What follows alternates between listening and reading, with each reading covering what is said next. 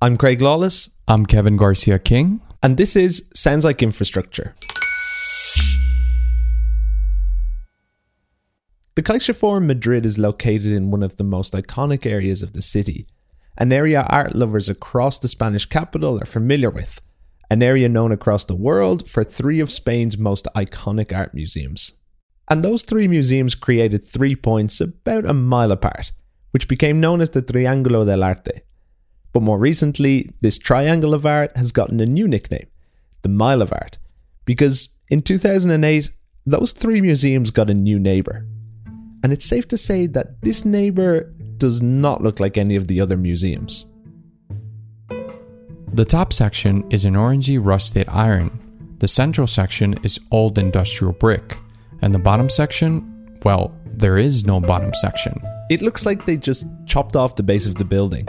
It looks like it's floating. It looks like it's just hovering on this spectacular piece of Madrid, almost as if it knows it shouldn't be there. That's Lexi, My name is Lexi Hadfield. I am a Madrid based writer and historian. and we got in touch with Lexi to talk about the Caixa Forum, a 10,000 square meter museum that emerges from the shell of an old industrial power station. It's a very impressive building. You see, you, you hear the heads turn as people walk past the Caixa Forum.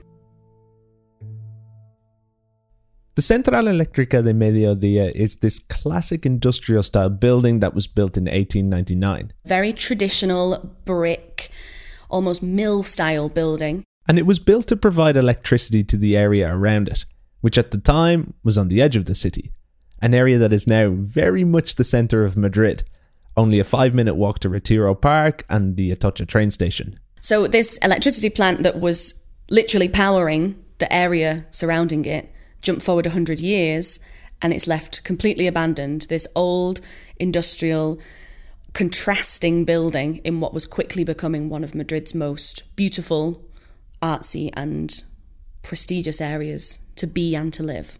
And then, in the early 2000s, the building would catch a break because it caught the eye of La Caixa, a Spanish bank that had these Caixa Forum cultural centers and museums dotted around Spain. And La Caixa saw the building not as an old abandoned power station, but as the next step to growing their Caixa Forum offering. What they realized that nobody had up to this point was that this building had a lot of potential. Not only that, but its proximity to the Paseo del Prado, to Spain's most famous museums, well, it was an opportunity they couldn't miss. So they made an offer for the building, an offer that was accepted on the one condition that they kept the history of this building's industrial past alive. And that one little clause in the contract would end up making this building one of the most unusual you will ever see. A building designed by Herzog and de Meuron that stayed true to its industrial past, but at the same time looks really, really modern. On this episode of Sounds Like Infrastructure, we ask how an abandoned and almost forgotten power station was turned into one of the most recognizable buildings in Madrid. For this project to work, Ferrovial would need to turn 2,000 square meters into 10,000, make the museum look like it was levitating, and completely re engineer the building's structural integrity. How they build the Caixa Forum Madrid? Next. The Central Eléctrica de Mediodía was built in 1899, just off one of Madrid's busiest but also most iconic roads, the Paseo del Prado. which is a long, leafy road, still very central, next to the Retiro Park, which was historically outside of the city. That's where the royals had their summer residence when it was just way too hot in the city city centre. They moved outside of the city wall and had their residence out there. So it is central now, but it's cool, it's leafy. And in the early 20th century, there were new buildings in this area that needed that new modern must have electricity. So they built a power station, a quintessentially industrial power station. where I grew up, those suburban parts of Manchester tended to be based around buildings just like that, with the pitched roofs, few floors, not an awful lot of glass, no windows and doors really, almost a scary, down to business kind of structure. And the building was surrounded by these narrow streets typical of Madrid, one of which led directly onto the Paseo del Prado. And so it made perfect sense that La Caixa would want to use it as their new cultural home. This area beside the Paseo del Prado meant their neighbours would be the Prado itself, the Thyssen, and the Reina Sofia, three of Madrid's most famous museums. An ideal location if you want to join the iconic museum club. But there was a small problem. The building wasn't exactly on the Paseo del Prado. It was almost on the Paseo del Prado, which was a problem for the Caixa Forum master plan, because that master plan included an address on the Paseo del Prado, something that didn't come with the building when they bought it. But we'll get to how they solved that in a bit. To understand why La Caixa wanted this building so bad, you've got to understand that they had already been in the art world for quite a few years by this time. Not hundreds of years like the Prado opposite, but a couple of decades at least. In fact, La Caixa Foundation was a pioneer managing exhibitions of modern and contemporary art in Madrid since the 80s. That's Isabel. My name is Isabel Fuentes. I am the director of Caixa CaixaForum Madrid since 2009. And although these locations had worked up until now, the foundation was looking for something different, something they could call their own, something that would leave a mark on the city. Well, La Caixa was looking for a singular building in a unique and strategic place. The old power station met these conditions. And so? The aim was save the building and repurpose it and the space around it, all of them for the city. Not only that, but they had a number of specific requirements the building would have to live up to. If you're going to do it, you may as well do it right. Well, the main task was to design a singular building combining the old and the new. They had to respect the brick structure on the, of the old power station and they had also to increase the useful space. With these boxes to tick, La Caixa got looking for the people who could design this new museum. And that's when they found the Swiss duo Herzog and de Meuron. So the architects had already taken on a challenge to convert a an industrial power station and make it an art gallery. This wasn't the first time they tackled a project like this. They had done so wildly successfully just a few years before. And what was that building? It was a Tate Modern in London. And for La Caixa, that meant Herzog and de Meuron would be the perfect fit because it was important to have an architectural studio with previous experience in the rehabilitation of all industrial buildings. And the Tate wasn't the only industrial building the architects had worked on. They had actually built up quite a fame for their work on renovating industrial buildings, just like the Central de Mediodía. They were two of the most sought after architects of the time. They were at the peak of their career. They had just won the Pritzker Prize, basically the Oscars of architecture. And they had an abundance of experience taking these old industrial buildings, making them something new, giving them a new purpose with that clear and respectful nod to their past. So when La Caixa hired Herzog and de Meuron, they designed a building that would not only be unique, but would respect this industrial past. They decided they would keep the facade of the building and would build up and down to get that extra space that was needed. But they also decided to do something that would completely change the look of the building. They decided that they would get rid of the entire granite base that the walls of the building stood on, change the whole structural core, and make the Forum look like it was floating. But Herzog and de Meuron would only be one half of the process. They would need someone to actually build this floating building. And that's when Ferrovial got on board.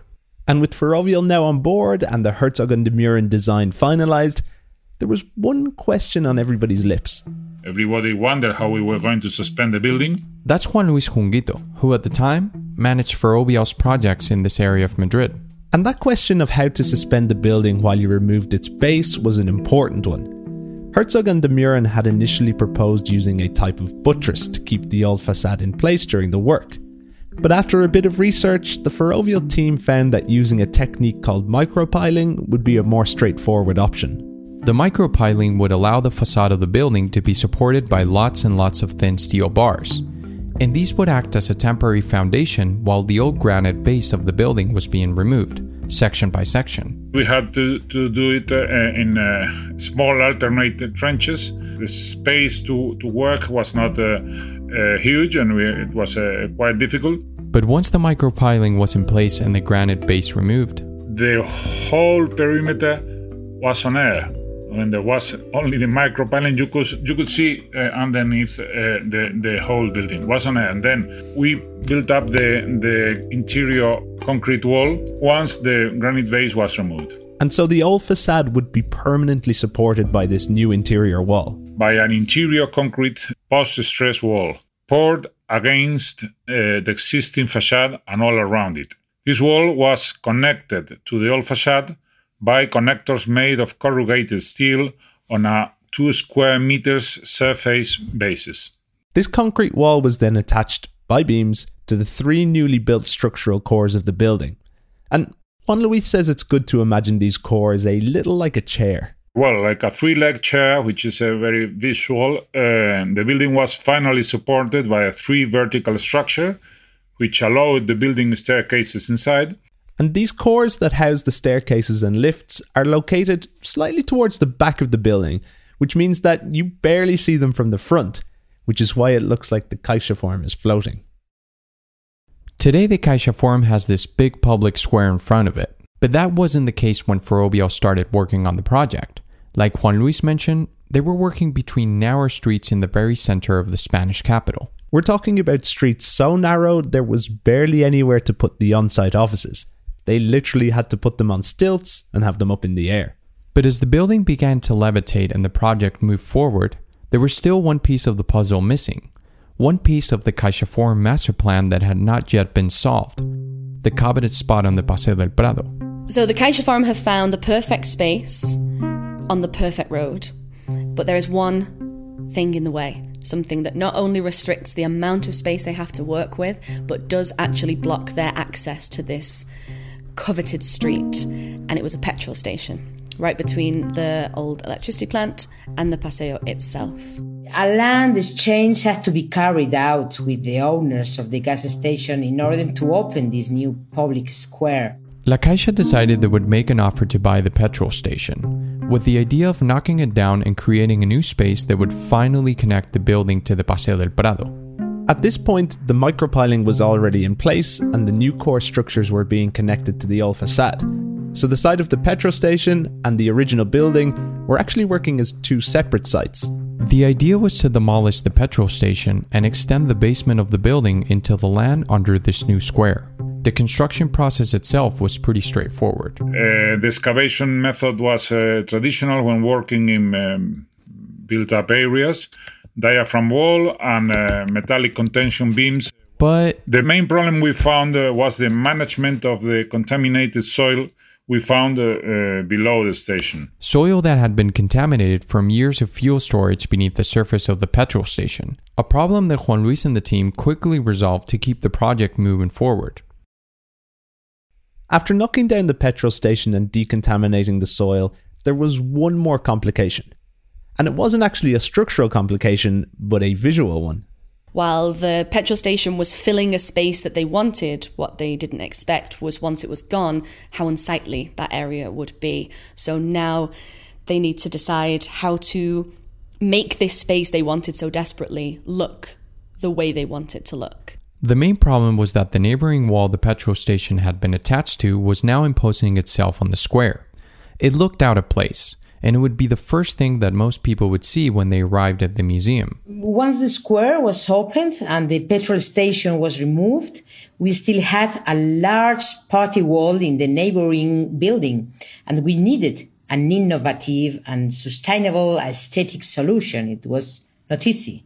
And after going through a few options, they finally settled on one they would cover the wall with a vertical garden designed by Patrick Blanc. Famous for his vertical gardens in cities such as Paris, New York, Bangkok, and New Delhi. A 460 square meter vertical garden with 15,000 plants and no soil. It's an incredible piece of art and architecture. Every day, we see people taking photos and i don't have instagram but people say that it's probably one of the most things in madrid in instagram. And isabel is not hyping up the vertical garden here at all. It really is one of the most photographed things in the city because it's not inside the museum. It's a piece of art for the city. And incredible to think that it was a solution to a problem found halfway through the project The picture that you'll find all over Instagram is the vertical garden on one half of the image and the old industrial building on the other, the organic and the industrial plane together. But above the stone facade is another iconic element a rusted steel wall that houses the extra space built above the original building. Behind the sheets of rusted steel that come directly out of the old pitched roof is an exhibition space. And as the steel rises to the top, you start to see all these little holes that have been machined into the metal. And behind this, on the top floor, is of course the customary museum cafe. It's a hodgepodge of materials. Somehow it works, but you've got a bottom space with nothing a middle bit that's a well worn, authentic nod to the past of an industrial building, and then the steel used at the top. So it looks peculiar, it looks cobbled together almost, but you look at why and how those pieces are used, it just makes perfect sense. There's also a few nods to the industrial past once you make your way inside the Caixa Forum. But the piece of architecture that grabs your attention most once inside is the staircase. The stair was made, the staircase was made of uh, white structural concrete. It was designed by Herzog and de Meuron, who didn't wanted any work joints. The staircase actually only covers four floors. But the, the, the height of the floor, as it's a museum, it's uh, about four, four meters 50, uh, four and a half meters, uh, as I remember. Which means that this pristine, white, curved staircase rises about 24 meters in total. Juan Luis joked that the team thought they had already completed the most challenging part of the project when they made the building look like it was levitating. And then they got to the staircase. Well, it was a design, uh, a, a challenge because we have to combine aesthetics, important for an architect, with uh, structure calculations and uh, the fact that the uh, stair had to work and, and, uh, and, stay upright. You don't quite spiral up, but you do circle your way up. There are steps, but it's very smooth, long, wide steps. And you have to go slowly up them. You can't just run up these stairs. You have to take each step at a time, which I think really connects and grounds you with the building. You can't just whiz up to the top. You have to take your time exploring this building.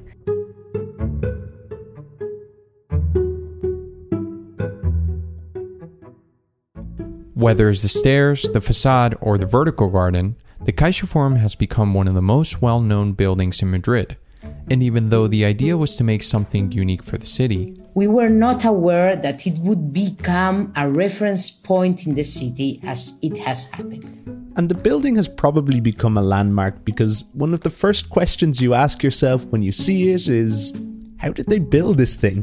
The result was a bold, attractive, and light building. Uh, a building, but also a sculpture. And Ferrovial was the best partner for the execution of the project. They modernised the area and cleaned it up a little bit without gentrifying it.